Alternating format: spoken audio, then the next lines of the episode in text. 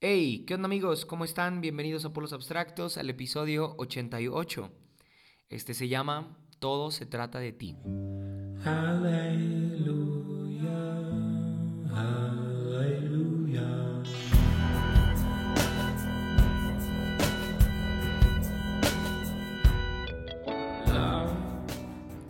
Y esta ocasión quiero compartir un episodio especial, es una predicación en vivo y hace mucho que no comparto una predicación aquí en Por los Abstractos. De hecho, esta sería la segunda de 88 episodios, solamente he compartido 2 predicaciones. Esto se debe a que nunca ha sido ni será mi intención hacer de este podcast un podcast de predicaciones. Pienso que predicaciones van dirigidas a cierta audiencia. En cambio, podcast, he tratado de dirigirlo a una comunidad más amplia. Y de hecho, puedo contarte historias de personas que escucharon Por los Abstractos sin pertenecer a una iglesia ni reconocerse como cristianos y después de un tiempo empezaron a asistir a una iglesia. Y me encantan esas historias porque justifican muy bien que este podcast no debe de incluir predicaciones. Así que bueno, si estabas emocionado con la idea de que iba a haber más predicaciones, pues temo desilusionarte. No es para eso Por los Abstractos. Sin embargo, hay 2 razones por las que quiero hacer una excepción esta ocasión. La primera es porque la predicación que vas a oír a continuación ha sido de los mensajes que más ha impactado mi forma de apreciar y de ver a Dios. De hecho, hay un episodio aquí llamado Pesebres y Jardines. No recuerdo qué episodio es, pero se llama así, lo encuentras aquí en Por los Abstractos, Pesebres y Jardines. Y es justamente lo que vas a escuchar en esta predicación. Pero el caso es que ese episodio lo subí en diciembre del 2021. Y antes de predicarlo fue solamente una idea en mi mente y en mi corazón que empezó a arder con más fuerza. Y después decidí compartirlo en la iglesia. El caso es que desde ese entonces he traído muy presente este lema: todo se trata de ti. Sí. A tal grado que se ha vuelto una convicción muy firme en mi vida. Entonces, por eso quiero volver a compartirlo aquí en Por los Abstractos, pero ahora en un formato predicación, ¿va? Y la segunda razón es porque esta predicación quise que fuera la última vez que la compartiera. Sí. Tengo el deseo de seguir curioseando y caminando hacia algo nuevo de parte de Dios, y aunque este lema de todo se trata de ti me ha sostenido en esta temporada, creo que es tiempo de buscar algo nuevo, ¿sabes? Digo, tampoco es como que esta predicación la haya compartido muchas veces, en realidad solamente fueron 3 y en distintas iglesias, ¿ok? Pero esta última fue en Cornerstone, Pachuca, con mi amigo Pedro Carranza, que si has oído Por los Abstractos sabrás que hablo mucho de él aquí. Y bueno, amamos su iglesia, amamos a su familia. Él y su esposa tienen una comunidad muy receptiva y muy atenta a la palabra, además de que son una iglesia muy linda y nos encantó haber pasado tiempo con ellos. Y bueno, quise solo compartirlo aquí en el podcast para ustedes también, así que espero que la disfruten mucho. Pero bueno, una razón más para compartir una prédica en vivo es que esta semana no estudié nada. No vayas a pensar que esa es la principal razón, ¿ok? En realidad estuvimos enfermos, Lili y yo, y era casi imposible dedicarle tiempo a esto. Así que le pedí al pastor Pedro Carranza que si me dejaba compartir la prédica y accedió. Así que esa es la verdadera razón. No, mentira, es broma. Muchas gracias, Peri, si es que oyes esto. Gracias, amigo. Ok, y antes de iniciar, solamente déjame volver a pedir que apoyes el podcast dándole un rating en Spotify o en iTunes, ya sea de 1 a 5 estrellas, no importa. El caso es que entre más calificaciones tenga, más compartido suele ser un podcast. Y si quieres compartir directamente esta predicación con amigos o con conocidos, pues igual te lo agradecería demasiado. Ok, así que bueno, muchas gracias por oír este episodio. Los dejo con Todo se trata de ti, aquí en Por los Abstractos. Dale una fuerte ofrenda de palmas a Jesús por esta tarde. ¿Alguien está contento esta mañana? Amén. ¿Qué te parece si volteas a ver al que tienes al lado y le pones una calificación del 1 al 10? ¿Qué tan feliz se ve? Sí. Desde aquí, digo, las luces no me dejan verlos a todos, pero se ven muy felices, se ven muy bien, ¿sí? Se ven muy bien y tal vez no lo sepas, Tal vez tú apenas me vas conociendo a mí, pero yo los conozco a ustedes desde hace un montón de tiempo. Cornerstone, Pachuca. Sí, y yo los conozco, yo veo las fotos cada semana, sé quiénes son cada uno de ustedes, sé dónde viven. Los sigo, los tengo, soy fan de ustedes y antes de iniciar con la palabra, pues quisiera nomás reconocer eso, que les admiro, soy admirador en secreto de ustedes, ¿sí? De sus pastores, por supuesto, que están guapos, son jóvenes, son muy creativos. Digo, yo no sé cómo Peri tiene ropa para todo. Yo quiero su creatividad y su closet, tiene ropa de todo y me encanta mucho su iglesia y estoy muy agradecido de poder estar acá con ustedes y les amamos, ¿sí? Les amamos a pesar de no tener tanta relación así, pero les amamos, amamos lo que hacen, gracias por estarlo haciendo, amén. Y sí, mi nombre es Abdiel, tengo 25 años, yo sé que me veo mucho más joven, han de decir pues pastorea niños, yo creo, ¿no? Porque no se ve como que no tiene bigote, no tiene panza, entonces no sabemos en dónde está su pastorado. Bueno, ni calvo estoy, entonces digo, sí, me veo muy chavo, ¿verdad? Estoy pastoreando desde hace 6 años, algo que inició siendo el grupo de jóvenes y después por gracia de Dios empezó a crecer. Ahorita ya tenemos una iglesia de jóvenes, nos reunimos, así, ¿cómo decirlo? Pues... individualmente o estamos fuera de la iglesia, no que nos hayamos dividido, sino que quisimos empezar a hacer reuniones en otro lado. Pastor Peri y su esposita estuvieron hace un mes con nosotros allá celebrando nuestro 6º aniversario y hace 1 año y medio aproximadamente que me casé, soy felizmente casado, ¿sí? Solteros, yo se los recomiendo, denles, está bien. Y me casé con la mujer más maravillosa del mundo, Lili, que fue la que ahorita platicó, pues sí, va, ni modo. Fue ella, nos conocimos en un campamento, yo doy gracias a Dios por los campamentos, si estás soltero no te pierdas ningún campamento. Vamos a hacer uno en Rescate que se llame La Pesca Milagrosa, solo para solteros. Si conoces a alguien, dile, es tu oportunidad, hermano. Conocí a mi esposa en un campamento, yo estaba predicando y ella en primera fila y a todo decía amén, a todo lo que yo predicaba, no sé por qué. Y desde ahí, bueno, Dios nos unió, llevamos 1 año y medio, 1 año y 3 meses, no sé, más de 1 año, pero estamos pastoreando ahí en Tlaxcoapan, Hidalgo, más o menos a una hora de aquí. Así que yo te recomiendo que vayas, que nos visites, si es que andas por allá. No hay nada de atractivo en Tlaxcoapan más que Coppel, Aurrera y Rescate, por supuesto, ¿sí? Así que tienes casa allá en Tlaxcoapan. Amén. Quiero iniciar con la palabra que es lo que todos nos importa hoy aquí, ¿verdad? Quiero hablar continuando con la serie que han venido hablando de instinto y de una vida guiada por la fe, una vida guiada por el Espíritu y cómo la fe se vuelve justamente, me encantó cómo me lo explicó Peri en un audio que me mandaba, cómo el instinto, mejor dicho, la fe es un instinto del cristiano que no se limita solo a lo que ve, que no se limita solo a lo que está viviendo a su alrededor, sino que la fe es este motivante, este impulso a tomar riesgos, a seguir adelante, a continuar creyendo. ¿Alguien ha sido impactado por los temas anteriores? ¿Sí? ¿Alguien ha empezado a poner en práctica la fe? ¿Ya?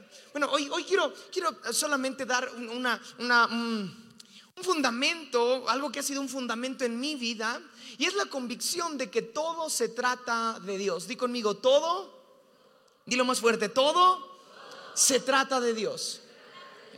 Acompáñame a Filipenses capítulo 4 verso 12. Si tienes nueva traducción viviente por ahí, mucho mejor.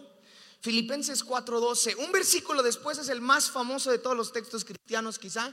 Probablemente lo tienes en tu refri pegado. Filipenses 4:13, ¿sí? Y es el que oras cuando te da miedo algo en la noche.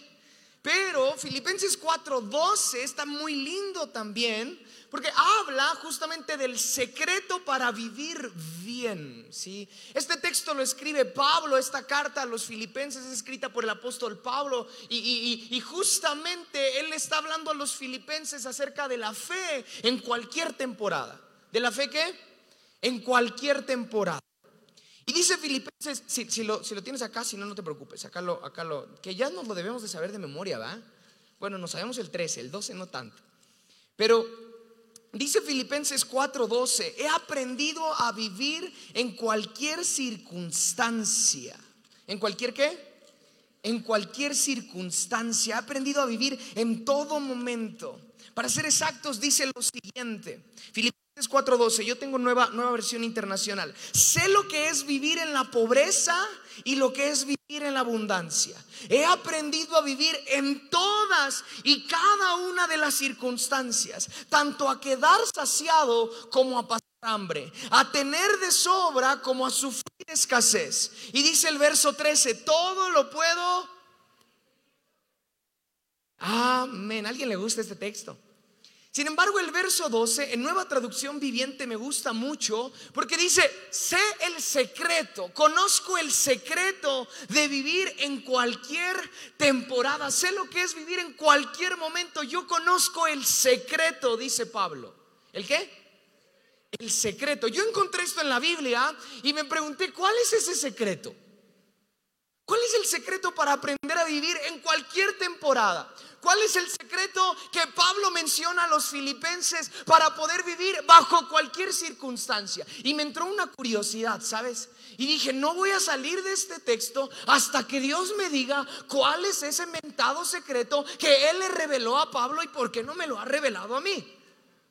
¿Cuál es ese secreto que se oye tan bonito de Pablo cuando dice, yo tengo el secreto, iglesia, para poder vivir en cualquier temporada?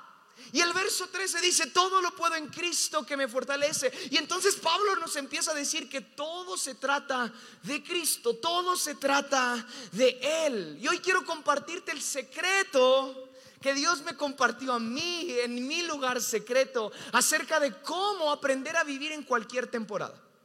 ¿Estás listo? Sí. El secreto del que Pablo habla para saber vivir en cualquier circunstancia. ¿Alguien necesita saber este secreto? Yo creo que el secreto es justamente la premisa que te decía hace un rato, que todo se trata del Señor. Y déjame estirar mejor esta idea para que podamos irle dando fundamento a esto. Y más porque aquí te meten una presión con ese reloj. Sí, qué presión. No, es broma. No estoy molestando, ya me dijeron que no me preocupara por eso. Hace un tiempo estábamos pasando una temporada difícil en la iglesia como matrimonio también, adaptándonos, tomando el reto de, ok, ¿hacia dónde vamos? ¿Qué queremos hacer? ¿Qué queremos lograr? Y justamente en una de las ocasiones en las cuales le pedía a Dios sabiduría para tomar decisiones correctas, llegué a este texto del secreto y le dije, Señor, ayúdame a entender este secreto. Y de inmediato fue como si el Espíritu Santo empezara a susurrarme que todas las historias que aparecen en este libro llamado Biblia se tratan de una sola persona y es Jesús, es Cristo, es la persona de Dios. Todas las historias. Y entonces agarré mi lapicero y empecé a escribir en mi libreta lo que sentía que el Espíritu Santo me estaba poniendo en el corazón. Y puse lo siguiente: no era el Edén, era el jardinero que caminaba por ahí. No era la leche y la miel a la cual Dios quería llevar al pueblo de Israel. No, era la tierra en donde Dios estaba. No era el pesebre, era Emanuel, Dios con nosotros. No era un hombre sobre un burrito entrando a Jerusalén, era el rey llegando a salvar a su pueblo. No era solo un hombre castigado en la cruz, era Dios pagando mi pecado. No son las calles de oro y el mar de cristal, es nuestro amado por fin y eternamente viviendo con nosotros. Lo apunté y dije, el Espíritu Santo me hacía sentir, Abdiel, no se trata de la temporada que estés viviendo. Mira, puedes estar en un jardín, puedes estar en un pesebre, puedes estar en las calles de oro, en el mar de cristal, puedes estar en la cruz. Cualquier temporada, no se trata de lo que estás viviendo, se trata de que yo estoy presente. O sea que bajo cualquier circunstancia, dice Pablo, yo tengo el secreto. Y en mi experiencia, en mi vida, en mi fe, iglesia, he aprendido que en cualquier circunstancia, esté en un jardín lleno de flores bonitas o esté en el pesebre, en cualquier temporada, se trata de Dios. Qué difícil vivirlo, es fácil predicarlo y compartirlo, pero vivirlo es complicado. Quiero iniciar ligándolo con nuestra serie que hemos hablado. Quiero iniciar diciéndote esto: vas a madurar en tu relación con Dios cuando aprendas a verlo en todas tus temporadas. Vas a madurar en tu relación con Dios cuando aprendas a verlo en todas tus temporadas. ¿Cuando aprendas a qué? A verlo. Y me pasó algo bien chistoso, porque su pastor me llamó y me dijo: oye, estamos en esta serie, tienes que elegir un animal, y andamos como que con esta onda. Y yo dije: Pedro, qué ideas traes, estás muy mal, tiene ideas para todo. Dije: ok, qué animal puedo dar. Bueno, es que ya dieron, yo quería el león y ya creo que ya lo dieron. Bueno, me puso en jaque, ¿verdad? Y me puse a pensar en justamente las águilas, ¿sí? Soy antiamericanista 100%. Antiamericanista, me proclamo desde aquí, anti, o sea, voy en contra, y dije, no me llama, pero me puse a investigar un poco acerca del águila. ¿Y sabes cuál es el mejor atributo de este animal? La visión. Las águilas en el reino animal tienen la capacidad de ver por encima de cualquier otro animal. Su capacidad de ver más allá es asombrosa. De hecho, encontré el siguiente dato: solamente el águila tiene la capacidad de ver animales que se camuflajean. Desde las alturas, el águila puede reconocer por su visión la diferencia entre colores. De hecho, encontré que el águila tiene mejor visión que tú y que yo.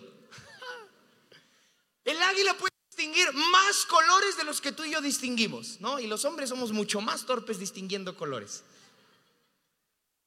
¿sí? Pero el águila tiene la capacidad incluso de distinguir entre tonalidades, y en su gama de colores él tiene mayor amplitud. ¿Me está siguiendo? Me sorprendió demasiado cómo el águila tiene la capacidad desde las alturas de reconocer a una de sus presas y darse cuenta que aunque se está camuflajeando, ahí está. ¡Qué visión! Y lo uní con esto y pensé: es verdad, tú y yo hemos fracasado en muchas temporadas porque hemos perdido la capacidad de ver.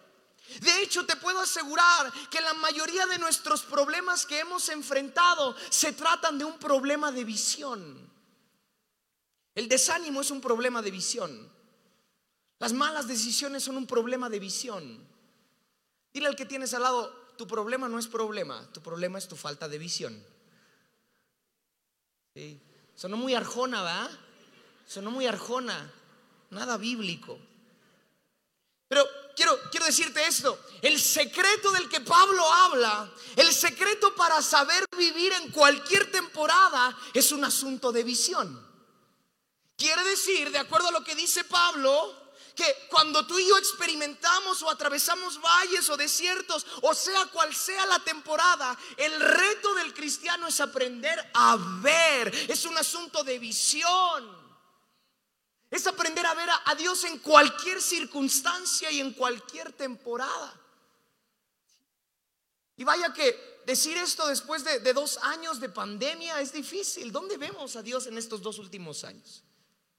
Y el reto, entonces, hermanos, hermanas, no es justamente que la vida nos salga perfecta o que tengamos logros o que tengamos metas. La meta tuya y mía debería de ser aprender a ver a Dios en cualquier temporada. Es un asunto de visión. Di conmigo: es un asunto de visión. Yo te quiero preguntar hoy: ¿qué tan enfocada está tu visión? ¿Qué tan bueno eres viendo a Dios en cualquier circunstancia? Porque nos encanta ver a Dios en los buenos momentos. ¿A alguien aquí le encanta ver a Dios en los buenos momentos? Sí. Dice: me ascendieron en el trabajo. Este es Dios obrando a mi favor. ¿Ya? Es que me saqué la lotería, paz. Este es Dios. Bueno, nunca he escuchado un testimonio así, pero estaría asombroso. Es que que me pasó esto. Y cosas buenas muchas veces son la única expresión que tú y yo encontramos de la bondad de Dios, de la presencia de Dios. Nos encanta ver a Dios en los buenos tiempos, pero quiero decirte algo: Dios es más que nuestros buenos tiempos. Dios es más que nuestros días de éxito. Dios es más que el dinero que tenemos en el banco. Dios es más que nuestros logros. Dios es mucho más que eso. Sí. Y creo que en tiempos malos Dios no parece ser Dios.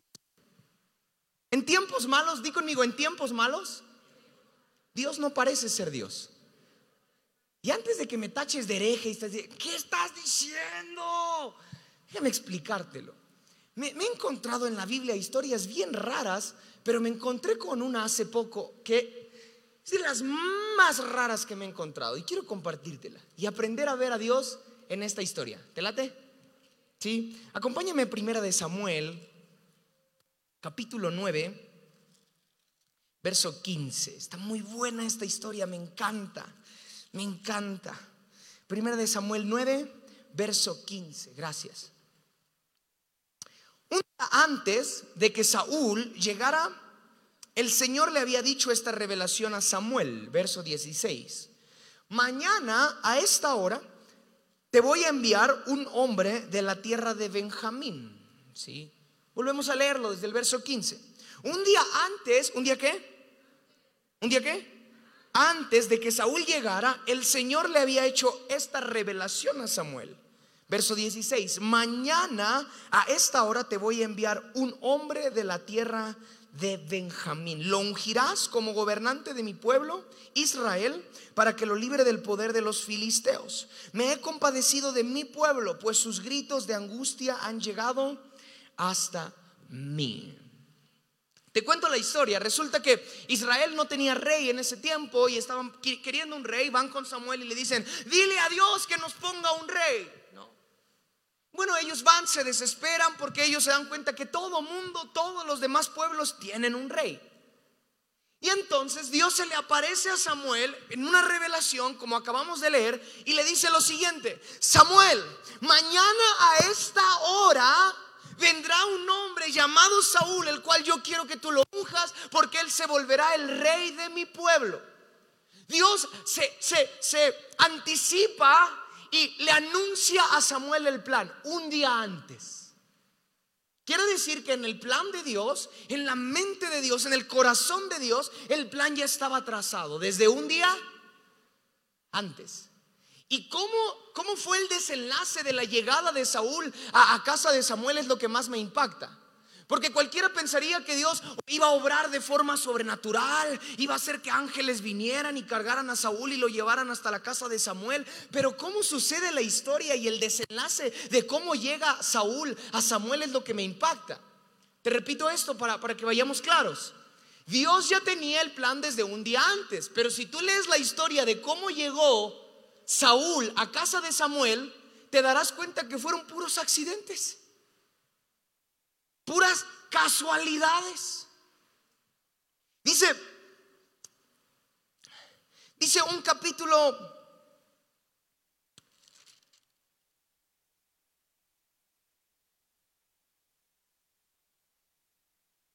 unos versículos antes,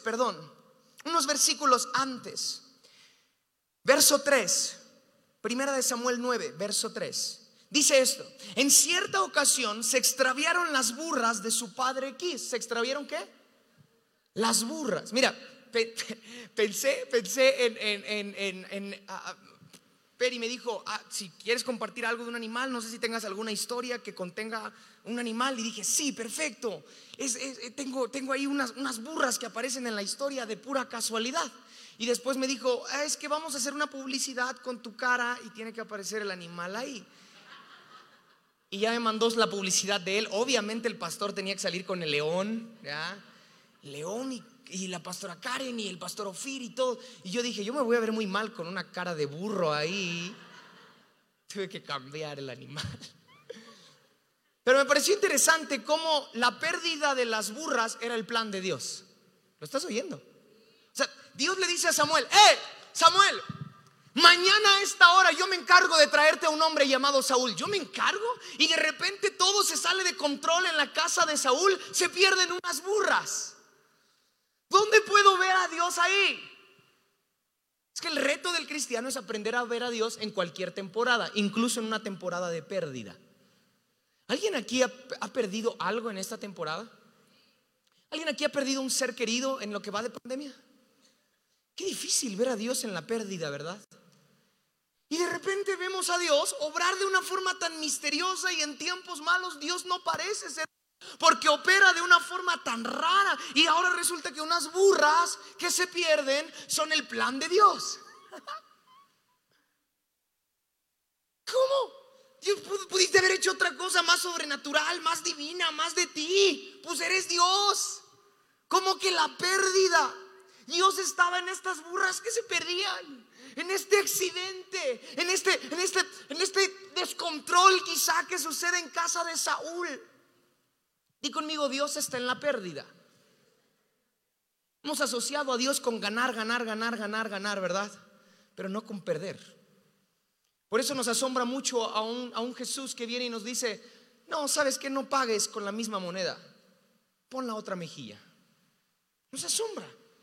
¿Por qué? Porque Dios intenta mostrar su poder y su persona y su corazón por medio de la pérdida. La historia se pone mucho más rara, porque dice el verso 3: su padre, el padre de Saúl, le dijo: toma uno de los criados y ve a buscar las burras.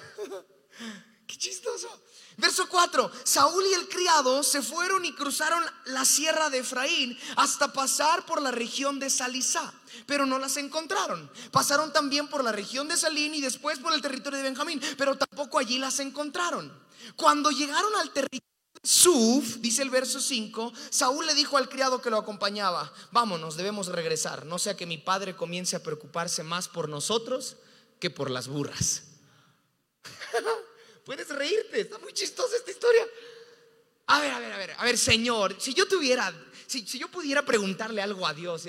A ver, entonces tu plan, tu fabuloso plan, de que un día antes tú ya lo tenías todo diseñado y que según Saúl iba a llegar, este es tu plan. Se le pierden las burras, después él se desespera y le dice al criado: ¿sabes qué? Mejor vámonos. Ya llevamos mucho tiempo buscando a estas burras, no las encontramos, mi papá se va a preocupar. Dice el verso 6, escucha esto: el criado le contestó: en este pueblo vive un hombre de Dios que es muy famoso. Se está refiriendo a Samuel. Ah, ya está agarrando dirección la historia, ¿no? Es un hombre muy famoso, dice. Todo lo que dice se cumple sin falta, ¿por qué no vamos allá? A lo mejor nos indica qué camino debemos seguir. Dios estaba en el extravío de las burras, era parte del plan de Dios, y también estaba en la insistencia del criado. Ahí estaba obrando Dios, ¿lo puedes ver? ¿Ves cómo es un asunto de visión? ¿Ves cómo nos cuesta mucho a ti, a mí, ver a Dios en cualquier temporada y en cualquier circunstancia? No, así no opera Dios, no, Dios opera así, de forma mística, y se siente aquí en la piel, y opera así, este era el plan de Dios, este era el plan que Dios le dijo a Samuel que se cumpliría. Dios estaba en la insistencia del criado, y la insistencia del criado yo creo que significa la sencillez de la vida. Es lo sencillo. Hace 2 años que tomé la decisión de casarme y no tenía yo trabajo. ¿Sí? Pues era nini. Saqué la carrera de psicología y estaba yo ya trabajando, medio que trabajaba, pero la realidad es que yo me estaba dedicando 100% a servir en la iglesia de mis papás. Yo no pensaba en casarme, pero se apareció Lili y dije: ahora es cuando.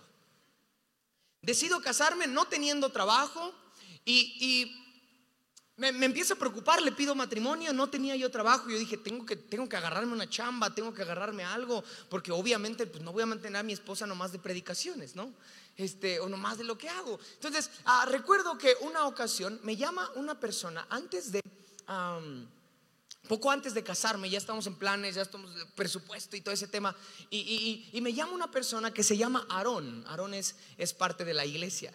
Aarón se dedica a lavar coches, él tiene un autolavado. Me llamó un tiempo antes y me dice: oye, Abdiel, ¿qué crees? Le llamé a la persona que acaba de quedar como presidente municipal y le hablé de ti. Es mi amigo, viene a lavar su coche. Y le hablé de ti. Y le dije que eres buen chavo, que estás guapo, que esto, que el otro. Que no mentiste, le digo, no mentiste.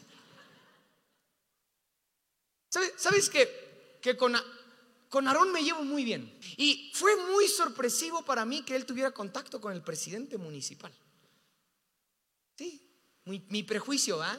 Mis prejuicios. Y me llama y me dice, oye, es el presidente, que te vayas de volada a su oficina y que te va a contratar. Y voy y que me contratan.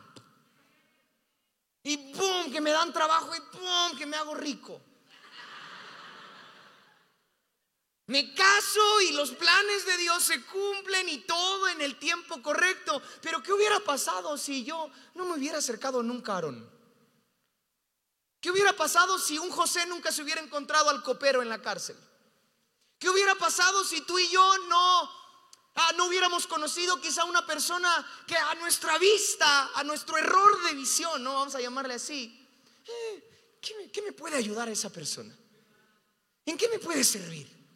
Y sorpresivamente Dios te habla por medio de la persona que menos esperas. Dios te bendice por medio de la persona que menos te imaginabas. Y curiosamente aquí también aparece un criado subestimado socialmente, que es la voz de Dios para el tiempo correcto. Iglesia, no sé cómo le estés pasando en esta temporada, pero yo creo que a pesar de que el mundo ha subestimado a la iglesia, ha subestimado al cristiano, más en este tiempo de ideologías y de pensamientos, yo creo que tú y yo somos la voz para este tiempo. Somos la voz correcta para este momento. Dios no se equivocó, ni nos puso en un destiempo, ni nos puso en un momento incorrecto. Dios nos puso en este tiempo. No dejes que nadie te subestime, no dejes que nadie te haga menos. Lo que Dios te ha dicho que tienes que hablar, háblalo. Estás en el tiempo correcto. ¿Alguien dice amén a eso? Y me gusta mucho cómo continúa la historia. Dice el verso 6, el verso 7, pero si vamos, ¿qué le podemos llevar? Preguntó Saúl. No teníamos nada, no tenía nada, ¿no? En las casas no nos queda nada de comer, ni tenemos ningún regalo que ofrecerle. Dice el verso 8, aquí tengo 3 gramos de plata. Oh, qué lindo, ¿no? Dios estaba en el extravío de las burras, Dios estaba en la insistencia del criado y estaba en lo poquito que tenían. Qué difícil nos es ver a Dios en lo poco, ¿no? No porque Dios sea poco, sino porque hay temporadas en donde tenemos poco. Hay temporadas en donde los recursos escasean, donde las fuerzas escasean, donde los amigos escasean. ¿Podemos ver a Dios en esas temporadas donde hay poco? Si alguien dice, Señor, yo te quiero ver a ti en todo, quiero aprender ese secreto de verte en la abundancia, en la escasez, en todo momento. ¿Alguien dice amén a eso? Y después dice la Biblia en el verso 9, verso 10, perdón. Muy bien, dijo Saúl, vamos. Dicho esto, se dirigieron al pueblo donde vivía el hombre de Dios. Verso 11, subían por la cuesta de la ciudad cuando se encontraron con unas jóvenes que iban a sacar agua. ¿Que iban a qué? Y le preguntaron, ¿se encuentra por aquí el vidente? Refiriéndose a Samuel. Sí, está más adelante, contestaron ellas, pero dense prisa. ¿Pero qué? Oh, esto quiere decir que Saúl y el criado iban caminando muy lento. Y dice acá, dense prisa, que acaba de llegar a la ciudad y él se va a ocupar en un ratito, Samuel. O sea que tienen que apurarle. Te lo recuerdo, Dios había dicho a Samuel un día antes, hey, yo ya lo tengo todo planeado. Si estos se alentan en el camino, yo voy a mandar a unas jóvenes para que vayan al pozo, y con la sed de ellas los va a motivar a decirles, hey, córranle, dense prisa. Esto era el plan de Dios, no era casualidad. Dios estaba en la pérdida de las burras, Dios estaba en la insistencia del criado, Dios estaba en lo poquito que traía el criado en la bolsa, y Dios estaba en la sed de las jóvenes. Wow, la sed de las jóvenes, la que los lleva a cruzarse juntamente con Saúl y con el criado. ¿No fue esa misma sed la que hizo que la mujer samaritana se cruzara con Jesús? ¿No es esa misma sed, iglesia, la que a ti y a mí nos ha ligado al corazón de Dios muchas veces? ¿No es esa misma sed la que nos ha traído a este lugar con ganas de más? No es esa sed, iglesia, la que nos ha motivado a ti y a mí a seguir adelante creyendo que todavía hay esperanza. Tenemos sed de Dios. ¿Alguien tiene sed de Dios? Es Dios presente en cualquier temporada, no solo en la saciedad, también en la sed. Si alguien me ayuda con el piano estaría perfecto. Quiero ir terminando y espero que esto esté animando tu visión o esté enderezando tu visión. Y antes de tengo todavía algunos puntos importantes, pero antes de continuar a ellos, quiero que tomes unos segundos y pienses en qué cosas no estoy teniendo una visión correcta. ¿Sí? Tal vez el asunto de la pérdida lo veo como un accidente, se le salió de las manos a Dios, ¿no? Tal vez el asunto de lo poco que tienes te asusta, te intimida y dices: no, Dios no puede estar en este tiempo de escasez. Y sí, ahí está Él. ¿Qué te parece si a partir de hoy como iglesia decimos: Señor, endereza nuestra visión? Queremos ser como águilas que ven más allá de sus recursos, más allá de sus emociones, de sus temporadas. Yo quiero eso para mi iglesia. Amén. Hace 3 años, sí, el 18 de julio se cumplen 3 años de la pérdida de mi hermano. Era mi único hermano, mi hermano menor. Él tenía 2 años menos que yo. Y él fallece justamente un día en el cual yo había sido invitado a compartir a Acapulco. Era la primera vez que yo iba a visitar Acapulco. Y me acuerdo que iba yo bien emocionado por el lugar, ¿no? Luego me mandaron fotos del lugar y todo bonito. Y estaban unos amigos ahí que yo quería ver, que yo quería conocer también. Y en el transcurso del viaje, cuando tomo el autobús de Ciudad de México para Acapulco, me llama mi mamá, llore y llore, y me dice: Obeda ha fallecido. Y oh, Dios, qué noticia. Mi hermano falleció por un problema de adicciones, y no es algo que se debería de estar contando abiertamente. No te lo cuento para sugestionar nada, pero quizá tengo que decírtelo para ponerte en contexto. Bueno, resulta que al congreso al que yo iba a predicar, el tema era adoración. Entonces, un día antes de irme al congreso, yo preparé unos textos por ahí, y me voy a Isaías cuando muere su primo.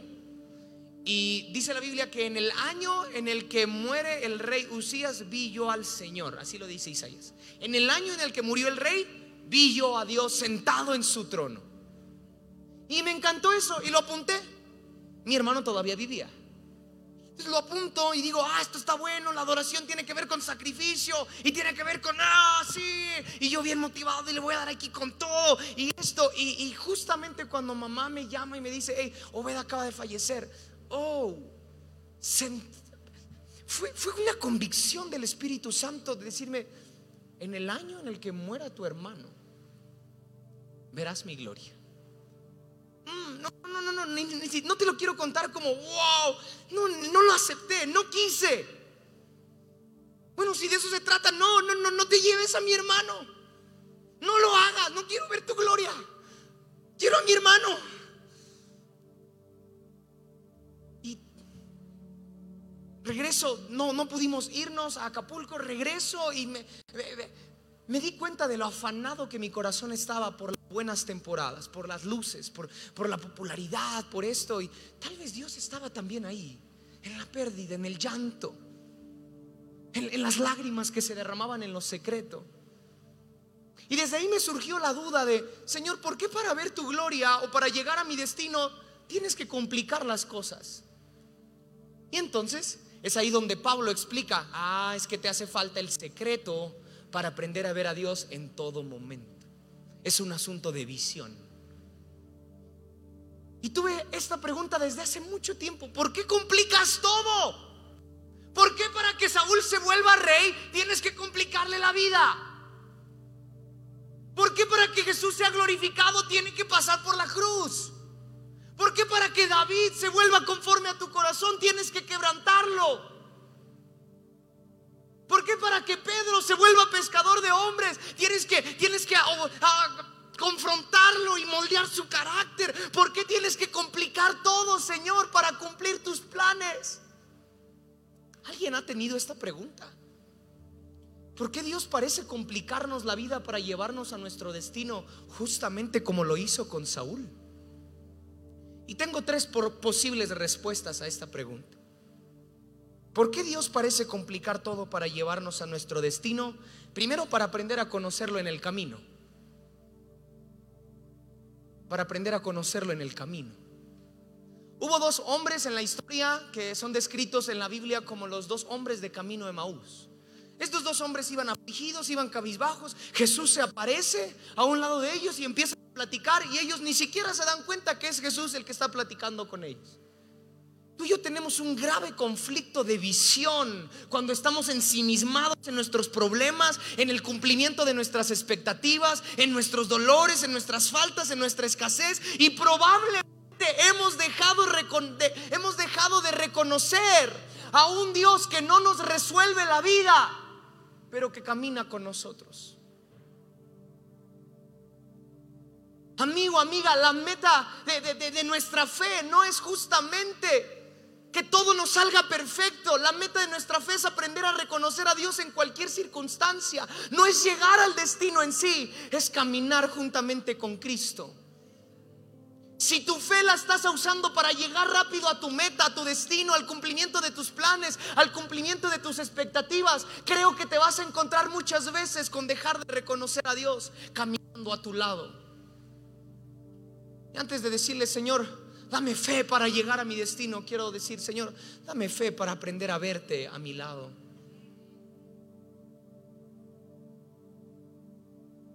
Muchos aquí no hemos reconocido al Dios que camina con nosotros, por estar pensando obsesivamente en la meta, en el destino, en el lugar al que tenemos que llegar.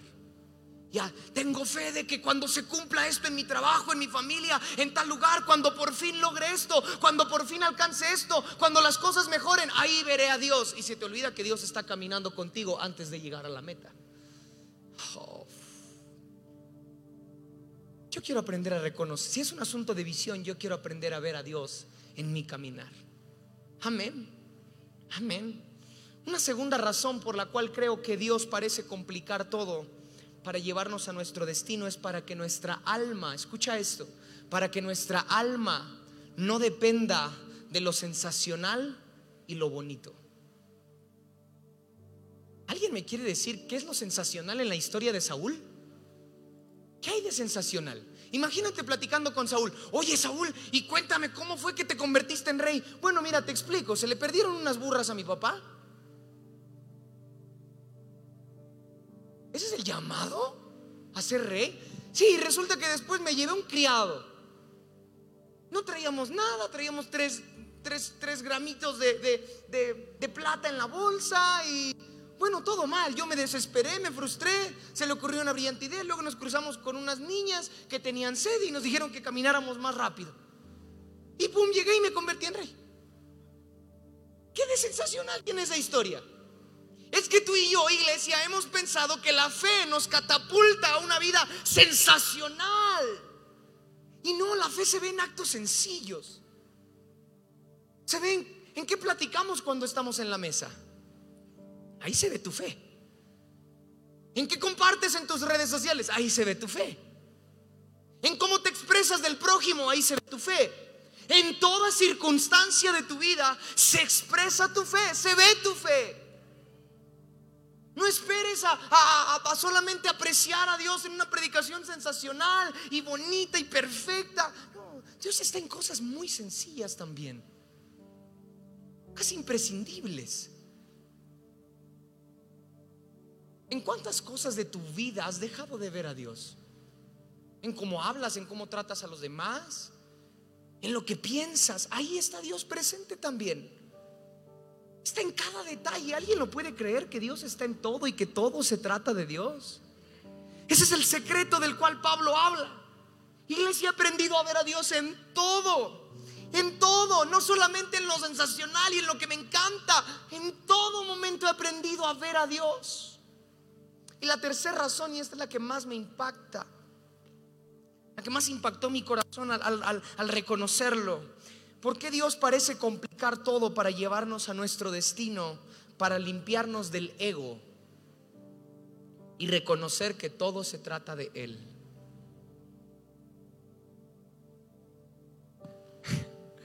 Me pongo a pensar en Saúl, pensando que todo se trataba de él. No, pues es que yo llegué aquí, yo lo hice, yo lo logré. Y qué tonto, ¿no? Qué tonto hubiera sido. Dios ya tenía el plan desde un día antes. Saúl, ojalá pudieras ver a Dios en esta pérdida que acabas de tener. Te está acercando a tu propósito y no te das cuenta. Saúl, ojalá pudieras ver a Dios en la insistencia del criado. No es un criado más, es alguien que te está hablando de parte de Dios. Ojalá lo puedas ver, Saúl, que no se trata de ti. Dios está en cada detalle llevándote al destino que Él ha preparado para ti, para tu casa, para los tuyos, para tu iglesia, para tu ciudad. Y yo creo que el ego nos hace creer muchas veces que nosotros necesitamos meter nuestra manota, meter nuestros recursos para que el propósito de Dios se cumpla. Y yo creo más bien que el propósito de Dios se cumple a pesar de nosotros y no gracias a nosotros. El propósito de Dios en tu vida se cumplirá a pesar de ti y no gracias a ti. A pesar de ti, porque tú y yo somos renecios. Yo soy retestarudo para entender los planes. Así que esto se trata de Dios. Mira, si me dejas ser vulnerable, estoy tratando de ver a Dios en la pérdida de mi hermana. Llevo 3 años. Estoy tratando de encontrarle, de ver a Dios ahí presente. Estoy tratando de ajustar mi visión como la de las águilas y ver más allá. Nos toma tiempo enderezar nuestra visión, ver lo que Dios ve. Y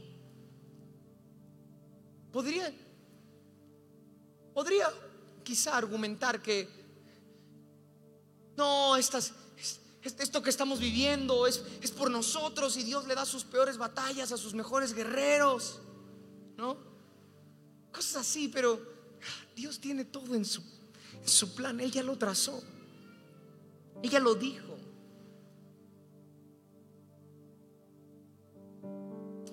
Y Dios ya había planeado la pérdida en mi vida y el sufrimiento y las lágrimas, y ya todo estaba perfectamente trazado. ¿Y qué me toca a mí entonces ahora como creyente? Aprender a ver a Dios en toda esta historia.